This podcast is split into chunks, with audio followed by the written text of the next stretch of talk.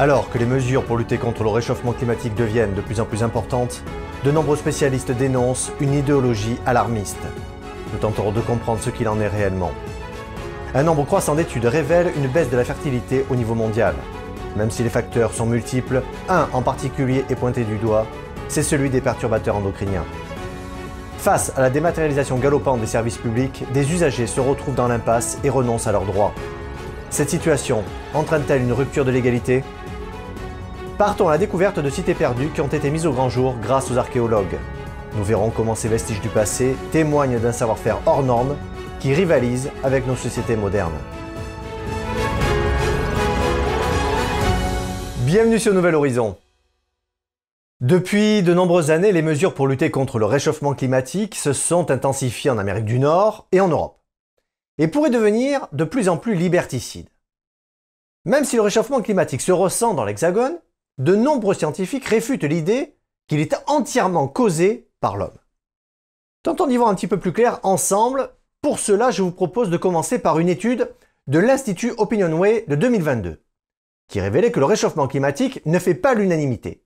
Et loin de là, puisqu'un Français sur cinq ne croit pas au réchauffement climatique.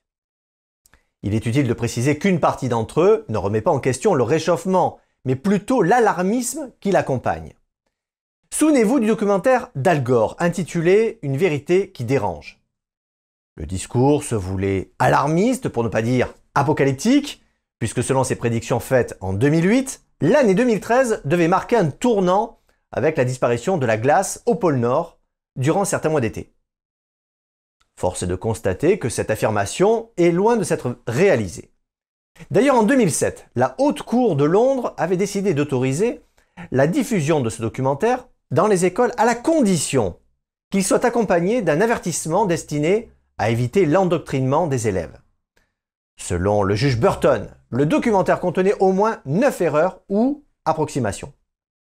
Alors, Al Gore aurait-il sciemment menti ou exagéré ses propos? Et si c'était le cas, dans quel but?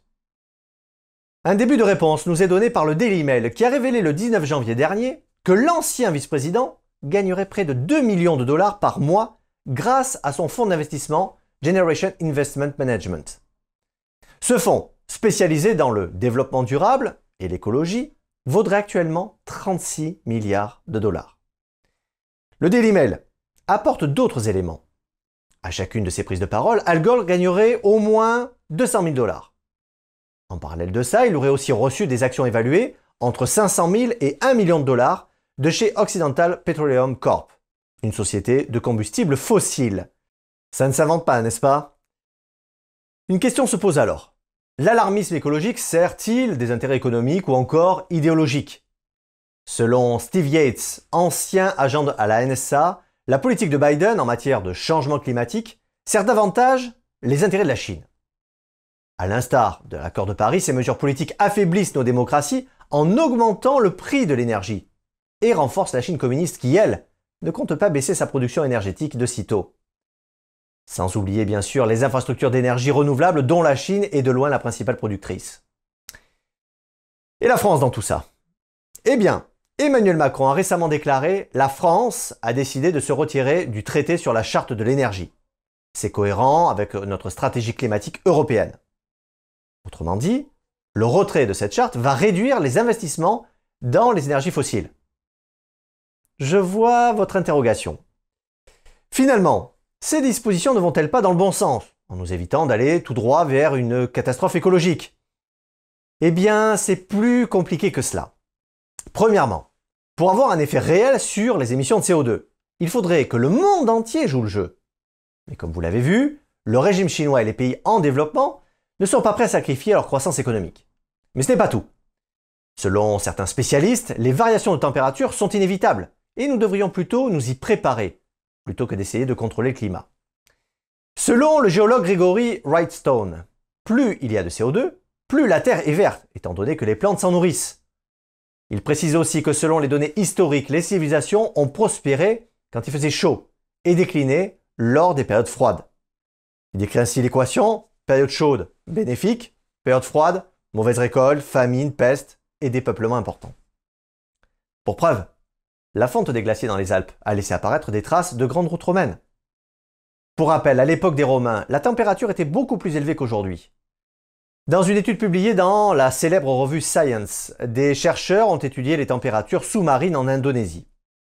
Selon leur observation, la température des masses d'eau étudiées était nettement plus chaude au cours des 9000 dernières années qu'aujourd'hui même, et notamment pendant l'âge d'or des civilisations anciennes. L'économiste Charles Gave émet un autre constat. Selon lui, l'économie n'est que de l'énergie transformée. Autrement dit, si l'énergie manque, l'économie s'affaiblit et la pauvreté grandit. Si nous voulons réduire notre consommation d'énergie fossile ou nucléaire, cela va forcément créer plus de précarité dans nos pays civilisés. Finalement, réduire nos émissions de CO2 risque d'appauvrir fortement nos démocraties alors que l'effet réel de ces mesures pourrait être infime, voire insignifiant. Quelles sont donc les raisons de cet alarmisme climatique? Au micro de Subradio, le philosophe Yves Roucotte a déclaré que l'idéologie dite verte a permis de recycler les ex-marxistes autour d'une volonté, celle de détruire notre modèle économique. Ils sont présents dans tout ce qui nous entoure de notre alimentation jusqu'aux produits cosmétiques en passant par les produits ménagers, ils, ce sont les perturbateurs endocriniens. Bien connus du grand public, leur impact sur notre santé est de plus en plus documenté. Ainsi, nous savons maintenant que ces perturbateurs endocriniens ont de nombreux effets connus ou suspectés sur notre organisme. Risque de cancer, retard neurodéveloppemental, malformation génitale ou encore troubles de l'attention, la liste est bien longue. Mais il y a pire. C'est que ces molécules persistent dans l'organisme et peuvent se léguer de génération en génération. Prenez le rat par exemple. Il faudra attendre jusqu'à 7 générations pour voir naître un petit qui ne soit pas affecté par ces perturbateurs endocriniens. Et encore, ceci en supposant qu'aucune des générations précédentes ne soit de nouveau en contact avec ces substances. Quant à l'homme, Marion Albouy, médecin de santé publique, a donné un élément de réponse à Santé Magazine. Selon elle, pour le moment, même si nous avons du recul que sur trois générations, cela s'avère déjà significatif. Malheureusement, les perturbateurs endocriniens jouent aussi un rôle dans la diminution de la fertilité chez l'homme, car l'exposition à ces derniers entraîne une détérioration de la qualité du sperme. Et ce n'est pas tout. Bernard Gégou, directeur de l'Institut de recherche santé environnement et travail à Rennes, avait participé à une étude réalisée par l'INSERM en 2013. Et je dois dire qu'elle avait déjà de quoi inquiéter à l'époque. Il avait déclaré à des concentrations équivalentes à celles retrouvées dans le plasma en cas de prise de ces molécules, chacune d'elles perturbe la production d'hormones stéroïdiennes et d'autres facteurs nécessaires à la masculinisation et à la fertilité. Ainsi, la fertilité ne serait pas la seule impactée, mais il s'agit aussi d'un danger pour la masculinité elle-même. Bien entendu, il existe plusieurs moyens de limiter notre exposition aux perturbateurs endocriniens. Mais si vous espérez échapper à son exposition, même infime, c'est peine perdue. D'autant plus quand on sait que l'étude portait sur les antalgiques les plus courants comme le paracétamol et l'aspirine. Il faut savoir qu'un dérèglement hormonal causé par ces substances pendant la puberté peut avoir des conséquences irréversibles sur certaines fonctions de l'organisme. Mais ce qui rend ce constat d'autant plus problématique, c'est que ces perturbateurs endocriniens sont suspectés de pouvoir impacter notre organisme à partir de doses infinitésimales. Et vous allez le voir, cette information a de l'importance. Car une fois rejetés dans nos urines et nos selles, les résidus médicamenteux n'ont pas encore terminé leur voyage. Ils transitent jusqu'à une station d'épuration avant de retourner, pour la plupart, dans le circuit de l'eau. D'ailleurs, nos moyens de traiter ces déchets avant de rendre l'eau à la nature semblent relativement inefficaces. Et pour cause, l'Université de York, en Angleterre, a réalisé une étude de l'année dernière. À l'occasion de celle-ci, 258 rivières dans une centaine de pays sur les cinq continents ont fait l'objet d'analyses. Malheureusement, ces analyses ont révélé que tous les cours d'eau étudiés sont contaminés par des perturbateurs endocriniens. Une autre étude réalisée par le groupe Génération Future a analysé plus de 273 000 prélèvements d'eau du robinet. Sur l'ensemble de ces prélèvements, 8835 ont révélé la présence d'au moins un résidu de pesticides au-delà du seuil réglementaire. Finalement, presque 60% de ces quantifications de résidus de pesticides se sont révélés être des perturbateurs endocriniens. Mais il faut noter une chose. Ces résultats ne tiennent compte que des échantillons dépassant la limite légale. Or, l'association Génération Future que l'exposition répétée à ces molécules puisse produire des effets, même en dessous des seuils d'exposition légaux. Finalement, peut-être pouvons-nous établir un lien entre la baisse de la fertilité dans le monde et l'omniprésence des perturbateurs endocriniens autour de nous.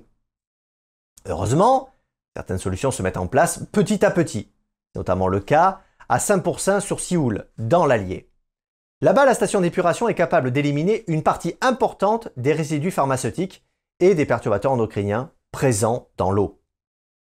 Ce qui laisse de l'espoir dans la lutte contre la prolifération de ces substances. Reste à savoir si la volonté politique suivra. En France, la notion de service public a toujours été essentielle. C'est un intérêt général propre à notre culture. D'ailleurs, le cadre juridique des services publics est organisé autour de trois principes. Le premier, la continuité des services publics. Il repose sur la nécessité de répondre aux besoins d'intérêt général. Puis ensuite, l'application du principe général de l'égalité de tous. Et on termine avec l'adaptabilité ou la mutualité. Le service public doit répondre efficacement aux besoins des usagers, aux nouvelles demandes et aux évolutions de la société. Mais la réalité est tout autre, puisque des organismes comme la CAF, l'assurance retraite, maladie, le pôle emploi, tous sont difficilement joignables, pour ne pas dire injoignables au téléphone. Et oui, la dématérialisation est passée par là et a fait disparaître les guichets pour enseigner les usagers. Face à ce désarroi, beaucoup d'usagers renoncent même à leurs droits. Dans ces conditions, peut-on encore parler d'un service public, sachant que la notion de service public a été conçue comme un instrument de la cohésion sociale? Visiblement, ce n'est plus le cas. En effet, le magazine 60 millions de consommateurs vient de dénoncer le temps d'attente au téléphone de plusieurs services publics. Les résultats sont alarmants. 7 appels sur 10 n'aboutissent pas. La défenseur des droits, Claire Edon, pointe du doigt le manque d'efficacité et de réactivité. Et celui qui détient la palme d'or est l'assurance maladie. Sur 302 appels pour un rendez-vous ou un renouvellement de carte vitale, 72% ont échoué sachant qu'après trois tentatives d'appel et une attente de 5 minutes, l'appel est considéré comme un échec. Parmi les appels réussis, seulement 22% ont reçu une réponse acceptable et moins de 5% une réponse précise.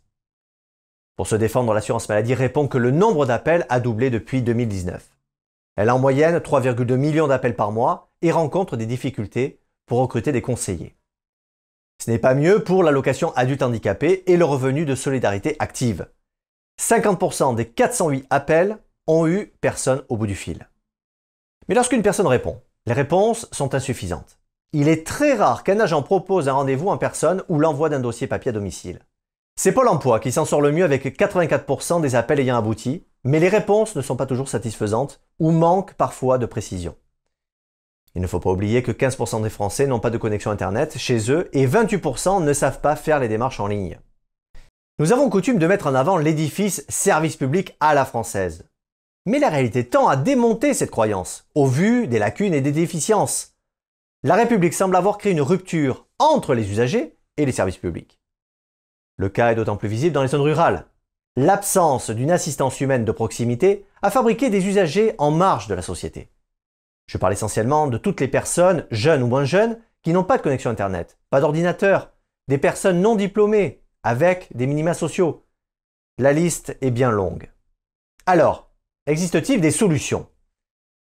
Face à l'accélération de la digitalisation des services publics, 60 millions de consommateurs, et la défenseur des droits, demandent la création d'une loi prévoyant différents modes d'accès, notamment l'installation d'un guichet local réunissant un représentant de chaque organisme public.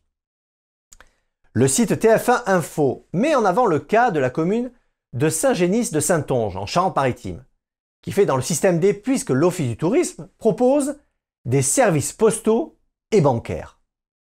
Anthony Pillet, qui travaille à l'Office du tourisme, a été formé et cumule deux emplois. Il gère son travail et s'occupe aussi des virements bancaires et des envois postaux des habitants. Sans cette initiative, les villageois auraient dû faire plus de 10 km pour effectuer leurs tâches administratives. Et que dit la loi européenne? Le fonctionnement de l'Union européenne accorde une place importante au principe de concurrence. Du coup, les dispositions sur les services publics sont considérées comme des cas exceptionnels. Dans le jargon européen, les services publics sont appelés SIG, Services d'intérêt général, et SIEG, Services d'intérêt économique général. Dans les traités européens, et on ne mentionne que les SIEG, qui comprennent tous les services économiques comme le transport, la poste, l'énergie, la communication, et sont soumis à des règles de concurrence. Mais la Commission européenne a rappelé en 2004 que les SIG ont un élément essentiel pour améliorer la qualité de vie et lutter contre l'exclusion sociale. Dans cette perspective, le droit européen ne pose pas nécessairement une menace au service public français, mais des changements et des adaptations dans la structure du service public français doivent être envisagés. J'aimerais aujourd'hui que nous nous arrêtions brièvement sur notre histoire avec un grand H. En fait, plus particulièrement sur certains vestiges de notre passé. Des vestiges qui tendent à prouver que des civilisations passées nous ont légué un véritable patrimoine d'ingéniosité et d'inventivité. Pour cela, commençons avec la cité légendaire Mohenjo-Daro dans la vallée de l'Indus, au Pakistan. Cette cité, qui n'était qu'un mythe dans la tête de certains, a été découverte il y a de cela déjà un siècle. Figurez-vous que l'étude du site a mis en lumière que cette ville était l'une des plus grandes et des plus sophistiquées jamais construites. Les archéologues pensent que sa construction date de plus de 4500 ans, soit environ 2500 avant Jésus-Christ. D'ailleurs, ces ruines situées à 500 km de Karachi en font le site urbain le mieux préservé de l'Asie du Sud. Un matériau et une architecture ont retenu l'attention des spécialistes. Tout d'abord, édifiée principalement en briques crues, selon un plan bien conçu. Elle était dotée de bains publics, d'une institution religieuse, d'un réseau d'égouts complexe. Il y avait également des puits, des fosses septiques pour l'élimination des eaux usées, ainsi qu'une immense réserve de grains. Ces indications la placent au rang de métropole de grande importance et démontrent qu'elle jouissait d'une organisation civile, économique, sociale et culturelle de premier ordre. Abordons maintenant une découverte plus récente qui a été possible grâce à une technologie de pointe qui fait appel à un scanner laser capable de cartographier le relief de la zone survolée. Pour comprendre de quoi nous parlons, direction la Bolivie, ou plus exactement la forêt amazonienne de Bolivie, où se cachait une cité incroyable. En effet, la complexité de sa structure était quasiment impossible sans cet outil car la jungle tropicale est dense et épaisse et y dénicher des vestiges archéologiques relève presque de l'exploit. C'est chose faite maintenant. Alors, quelle information cette découverte nous amène-t-elle? Eh bien, elle remet en question toute l'organisation du peuple khazarabe de l'époque. En effet, les scientifiques partaient du postulat que ce peuple était nomade et que les constructions étaient plutôt sommaires. Eh bien, mesdames et messieurs, il n'en est rien. Les découvertes montrent une série de plateformes gigantesques accompagnées de pyramides, de canaux d'irrigation, ainsi que des réseaux de sentiers. France TV Info reprend les propos de l'une des archéologues, Carla James Bettencourt, qui a déclaré Ce n'est pas un site archéologique, puis un autre site plus loin, non. Ce sont de véritables villes tropicales, avec les infrastructures que nous avons découvertes. Elle ajoute Cette civilisation a vécu environ 1000 ans, période pendant laquelle les canaux ont été agrandis, ainsi que les réservoirs d'eau, des murailles ont été construites. Tout cela est typique d'une ville, comparable aux villes européennes médiévales. Finalement, ces mondes oubliés pendant des siècles témoignent de l'existence de civilisations du passé très avancées et sont d'une valeur universelle exceptionnelle. Merci d'avoir suivi Nouvel Horizon. Prenez soin les uns des autres et restez libres.